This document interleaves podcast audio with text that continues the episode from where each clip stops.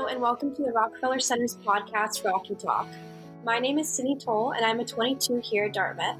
Today I'm joined by Professor Ronald Shaiko, a senior fellow and the Associate Director for Curricular and Research Programs at the Rockefeller Center. Professor Shaiko, thanks for joining us today. My pleasure. Yesterday, you gave a lecture entitled Who is Responsible for Responsible Citizenship?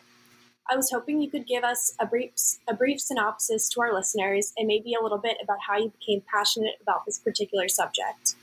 Sure. Um, what I talked about yesterday was basically my model of learning that I use in my classes that I teach here at Dartmouth. I teach three classes a year on, on a regular basis, uh, and I look at them as sort of a complementary set of courses that hopefully in the end bring students to a point where they're uh, responsible citizens or responsible leaders, if, if you will. Uh, the three course sequence is, begins with Policy 5, which is an introductory course to public policy. I think of that as my civic literacy class. Then I teach a course called Introduction to Public Policy Research, and I think of that class as my civic skills class. And then finally, I teach a course on leadership and civil society, and I refer to that as my civic responsibility class.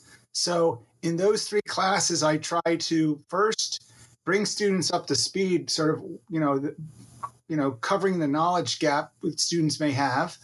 Uh, in the second course, I give them a set of tools that they can use to be better policy analysts and better able to interact in the policy domain.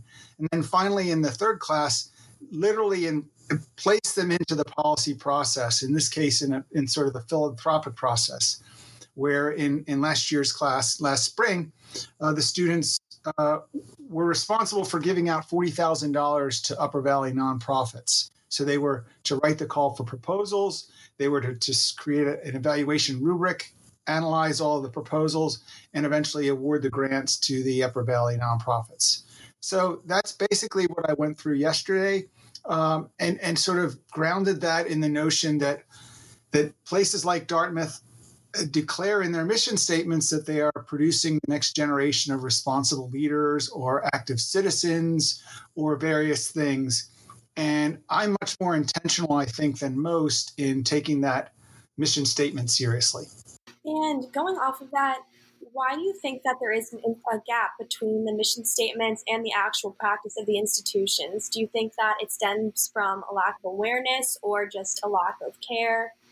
Well, I think it's the, the problem is it's hard to get to where they would like to be. To produce responsible leaders, um, that value proposition is much more difficult than simply disseminating knowledge. And the argument I made yesterday is that the bulk of higher education today is in the knowledge dissemination business rather than in making students what I call practically wiser, or using the term practical wisdom or phronesis. Taking someone to be bringing a student to the point where they're knowledgeable is one thing. Making them wiser is a different value proposition. And that involves two things that a lot of classes don't really do very well. And that's one provide experience. And and second of all and as importantly reflection on those experiences. And so in my classes i try to develop that or present that as a major part of what those classes are about. Um, it's hard to do that and so I think that's part of the difficulty that professors um, uh, have a tough time thinking about how the how the what the experiential piece of their class may be. I think in the social sciences we have it a bit easier in that we should be thinking about the applied world, the real world, when we're presenting uh, information to our students. Um, so I, I, think I'm sort of uniquely situated where I'm teaching public policy classes, which sort of an amalgamation of all the social sciences. I can draw on a lot of different things to make my points. Uh, whereas a, a, classics professor might have a more difficult time doing that, or a biology professor. So I think that's part of it.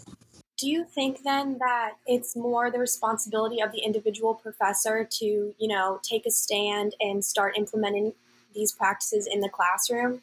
Well, I think it's incumbent upon the college, the university as a whole, uh, Dartmouth as a whole, to think about what they mean when they create a mission statement. Or look at our look at the capital campaign that's going on right now. It's called Call to Lead, and in that capital campaign, there are little tags on various programs that say "wise leaders." Now, um, that's that's an interesting way of presenting a camp capital campaign. But uh, what, what will that mean in the end to, for the students and the faculty here at Dartmouth? How will it change what we do with that infusion of three three billion dollars that the campaign is attempting to raise? I, I'm waiting to see what that will look like. But I'm already doing what I think that should look like, and it's the question is: Is this model that I use replicable across disciplines or across professors? And I think it is. And then you talk a lot about, you know, the role of your own teaching style, but mm-hmm. what do you see particularly as the student's role in becoming a responsible citizen and what can we do to maximize our learning potential and our learning experience? Right. Well, it's interesting because I have a lot of different teaching styles. In, in the introduction, in an introduction to public policy class, I'm basically it, it's a lecture format. Uh, I am I am delivering information to students that, because again it's a civic literacy class, um, and so that's a different context. I still, in terms of the work products that I ask the students to produce for me, they're qualitatively different than they get in their other classes. For instance, they're writing they're writing what I call a one pager. I put them in the position where they imagine themselves to be a lobbyist trying to influence a member of Congress, and I'd say you better be able to say on two sides of one piece of paper all you need to say, or you've said too much. So that exercise is, be, is in an exercise in brevity. Can they make a policy statement in a short period of time and make their point to the policymaker about what they have to say? Another example of that is the final writing assignment in that class is to either write a policy memo to the president so they have to put themselves in a position that they they hold an office in the in the White House or in the executive branch that would warrant them writing a memo to the president on a particular piece of uh, action that the president may or may not be taking. They can write an amicus brief to a Supreme Court case. Now, again, none of them is a lawyer in the class, but they can also they can certainly argue argue both sides of a particular case before the Supreme Court. And then the final is actually writing a public comment to propose rule by an executive agency or department. And that that I actually grade online because they have to actually post that on the federal government website, and I have to find it in those postings. So there, that's an actual real world example of writing a public comment on something before a particular legislative uh, or executive agency. So again, the, the work product itself is different, even though it's a big lecture class. Then once I get into 45 and 51, they're much more seminar project based classes where I'm just sort of a mentor. I, I'm, you know, yes, I'm providing information, but I'm I'm there more as a guide for them to do their research.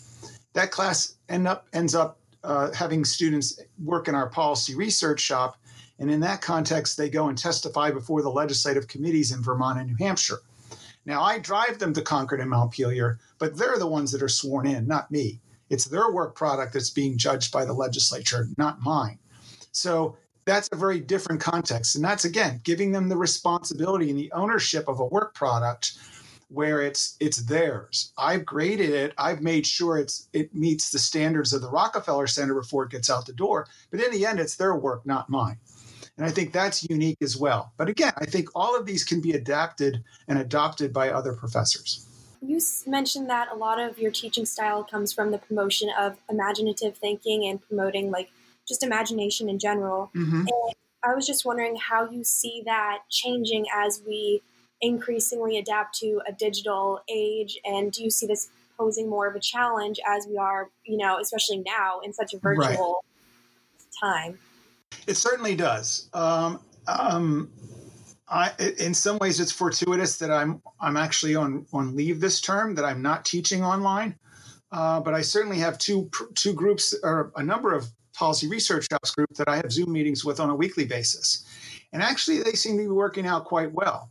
And and but this this point of of, of engaging students, excuse me, in the way that I do, it is hard. It will be harder to do online. I, I, I really, I'm sort of shuddering at the, the thought that I would be teaching Policy Five online next winter.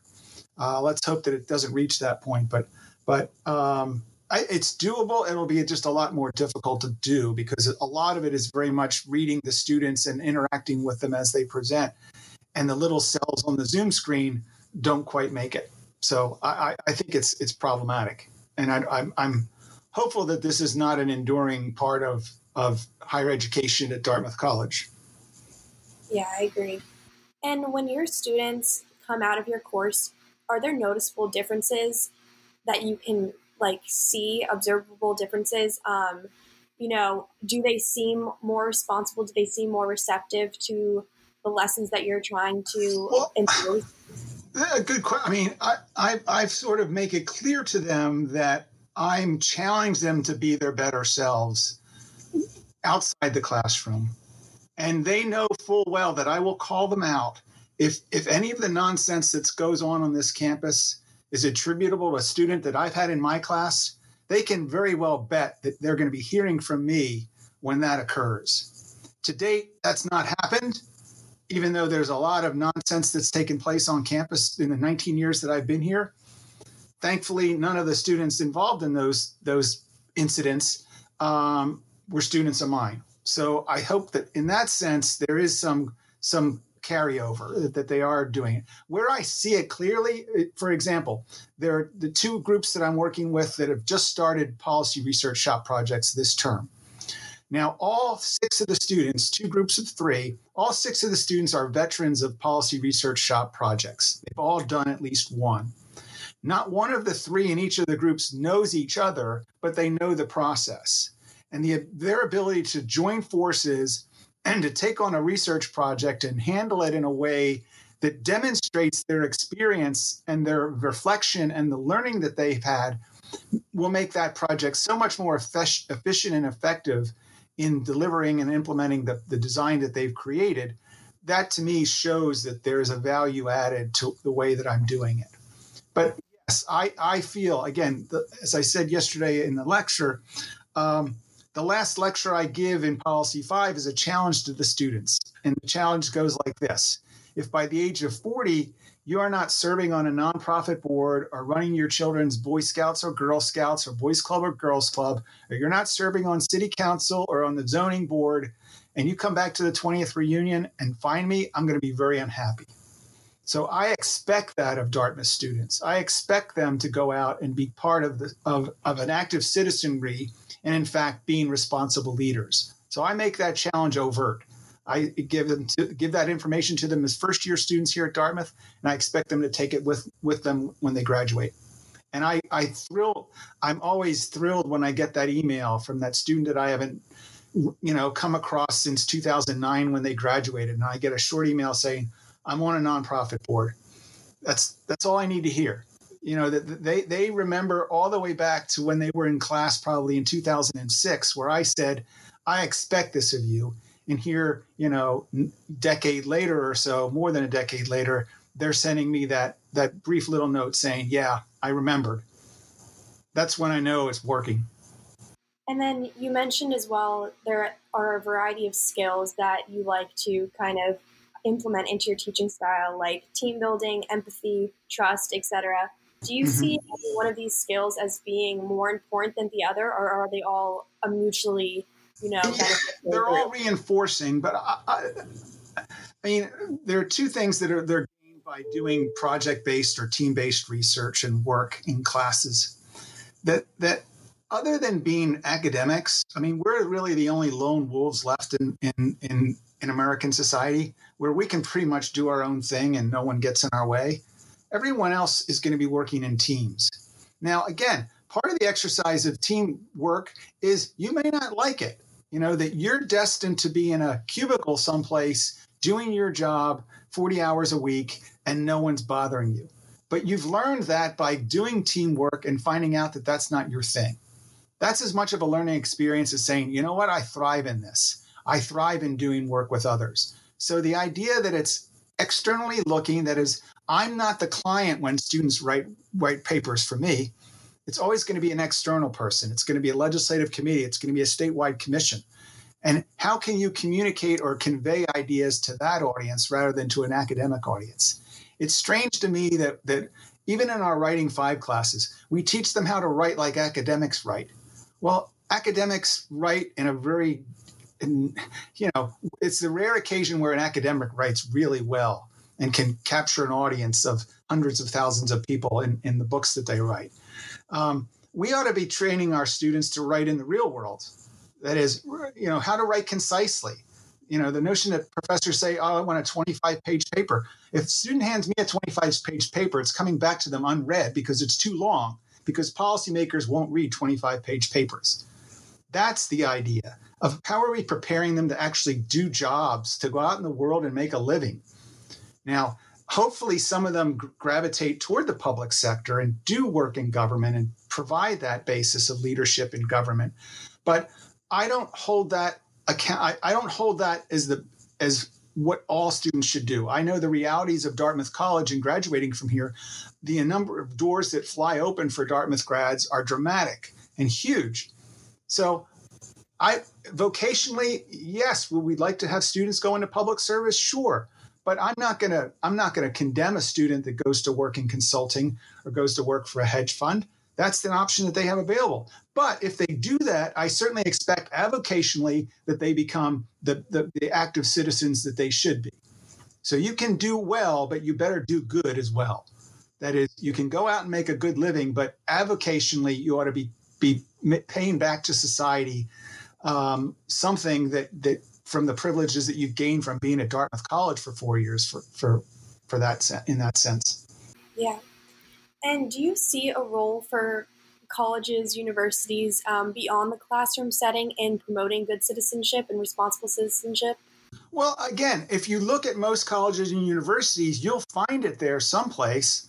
Uh, and in our case, I think Rockefeller Center is, is unique in that we bridge the curricular and co-curricular that we that that that first year fellows flows from policy five that that that, that rocky you know all of the programs have some interconnectedness to them that, that, there's a reason why we do it in the curricular and the reason we do it in the co-curricular. And a lot of schools basically say oh we're, we're going to let the dean of students office handle leadership or we're going to let you know we're just we're going to let the faculty off the hook basically. And to me that's that's shirking responsibility on the faculty's behalf that we we work under the same mission statement that the that the dean of the college works under. That the fact the College of Arts and Sciences meets has to meet that mission statement just as much as the dean of the college area does. And so I believe we have a responsibility for doing our part as well. Finally, just my last question is do you see areas of improvement in your own teaching style and what are the next steps that you want to pursue in um, expanding how you're pursuing this sort of teaching style Sure. I mean, I've, I've been at it for 33 years. Uh, I, I, can remember back to the first time I taught Introduction to Public Policy. Uh, I went into the classroom with 17 legal sized pages of notes and was through those in 45 minutes and still had 15 minutes left of class. So I've come a fairly long way. Um, at this point, after 33 years, I've taught about 4,500 students in either intro to American government classes or intro to public policy classes, including about 2,000 here at Dartmouth. Um, I think I'm pretty good at it. I think I, I figured it out by now so that I don't go in with 17 pages of notes. In fact, when I taught in Poland, in Warsaw at the, at the University of Warsaw, students were amazed that I could lecture for two hours without looking down at my notes. And, and because I've been doing it that time for almost 20 years, and uh, I know what I want to say. That uh, all I need to to prompt me is is four or five phrases on a piece of paper, and I can do an hour and five minutes on those because I've done it enough to know what I need to do. And so it's it's it's an art and it's a craft, uh, and I I think I've developed my skills sufficiently after 33 years to do it pretty well. Well, thank you so much again to Professor Shaiko. I've really enjoyed our chat. And to our listeners, thank you for tuning in. Until next time.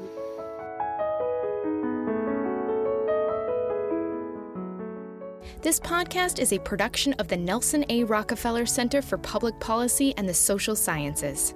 The views expressed in this podcast are those of the speakers and not of the Rockefeller Center. This episode was produced and edited by Laura Howard. We hope you will join us for our next episode, and if you want more information, you can find us at rockefeller.dartmouth.edu.